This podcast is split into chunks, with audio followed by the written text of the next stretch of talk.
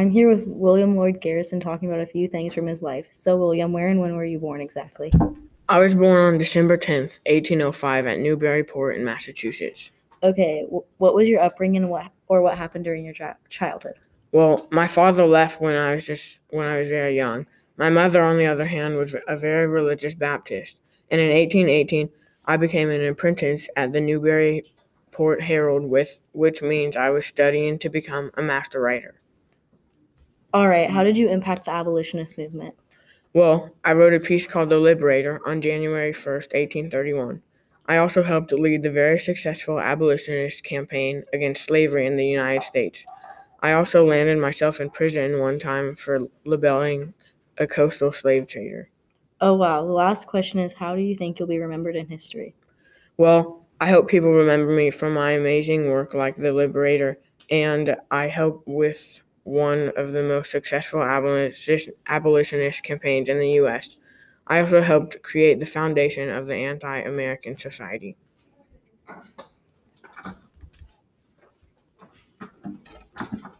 Now, Frederick Douglass is here. Frederick, when and where were you born? Hello, my name is Frederick Douglass. I was born February 14th, 1818, in Talbot County, Maryland. What was your upbringing?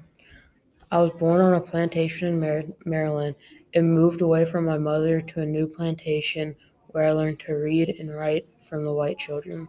How did you impact the abolitionist movement? I was an escaped slave and I knew how to read and write, so I gave speeches. How do you think you'll be remembered in history? I will be remembered for the book I wrote and the speeches I gave.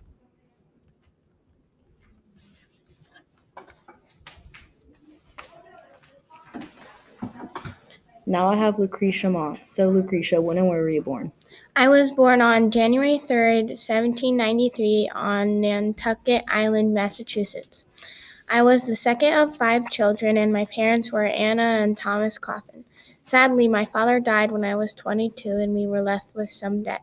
What was your upbringing? I was raised a Quaker, and I still am. From a young age, around 13 years old, I was very outgoing. I went to Quaker boarding school to become a teacher assistant and met my future husband there, James Mott. I was determined I was a determined feminist activist, ab- abolitionist, and religious reformer, and it only grew. I married James Mott when I was 18 years old. He was in the cotton industry. To help with the debt, my mother became a store owner, I became a teacher, and my husband operated a textile business and to get the most we could. How did you impact the abolitionist movement? When I was 37, I became a member of William Lloyd Garrison's American Anti Slavery Society. We, my husband and I, decided to leave the cotton industry because we didn't want to support slavery. So he went into the textile industry. I became a Quaker minister in 1821. How do you think you'll be remembered in history? Well, um, I guess at 40 years old, I helped found the Philadelphia Female Anti Slavery Society. I met Elizabeth Stanton when I was 47, and I helped organize the Seneca, Seneca Fall Convention with her in 1848. I was also a co writer in the Declaration of Sentiments, and I published Discourse on Women in 1850.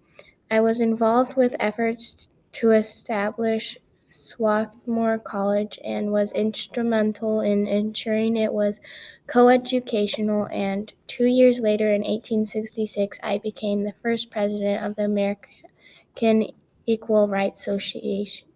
Association.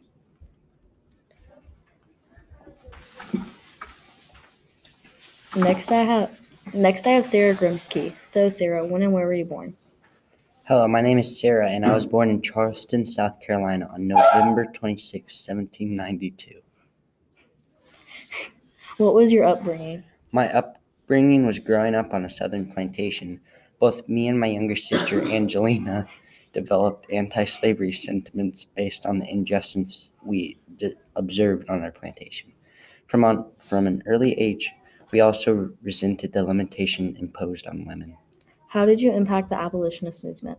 Me and my sister impacted the movement by being first women to speak in front of a state legislator. How do you want to be remembered in history? I want to be remembered as the first nationally known white American female advocates of abolition of slavery and women's rights.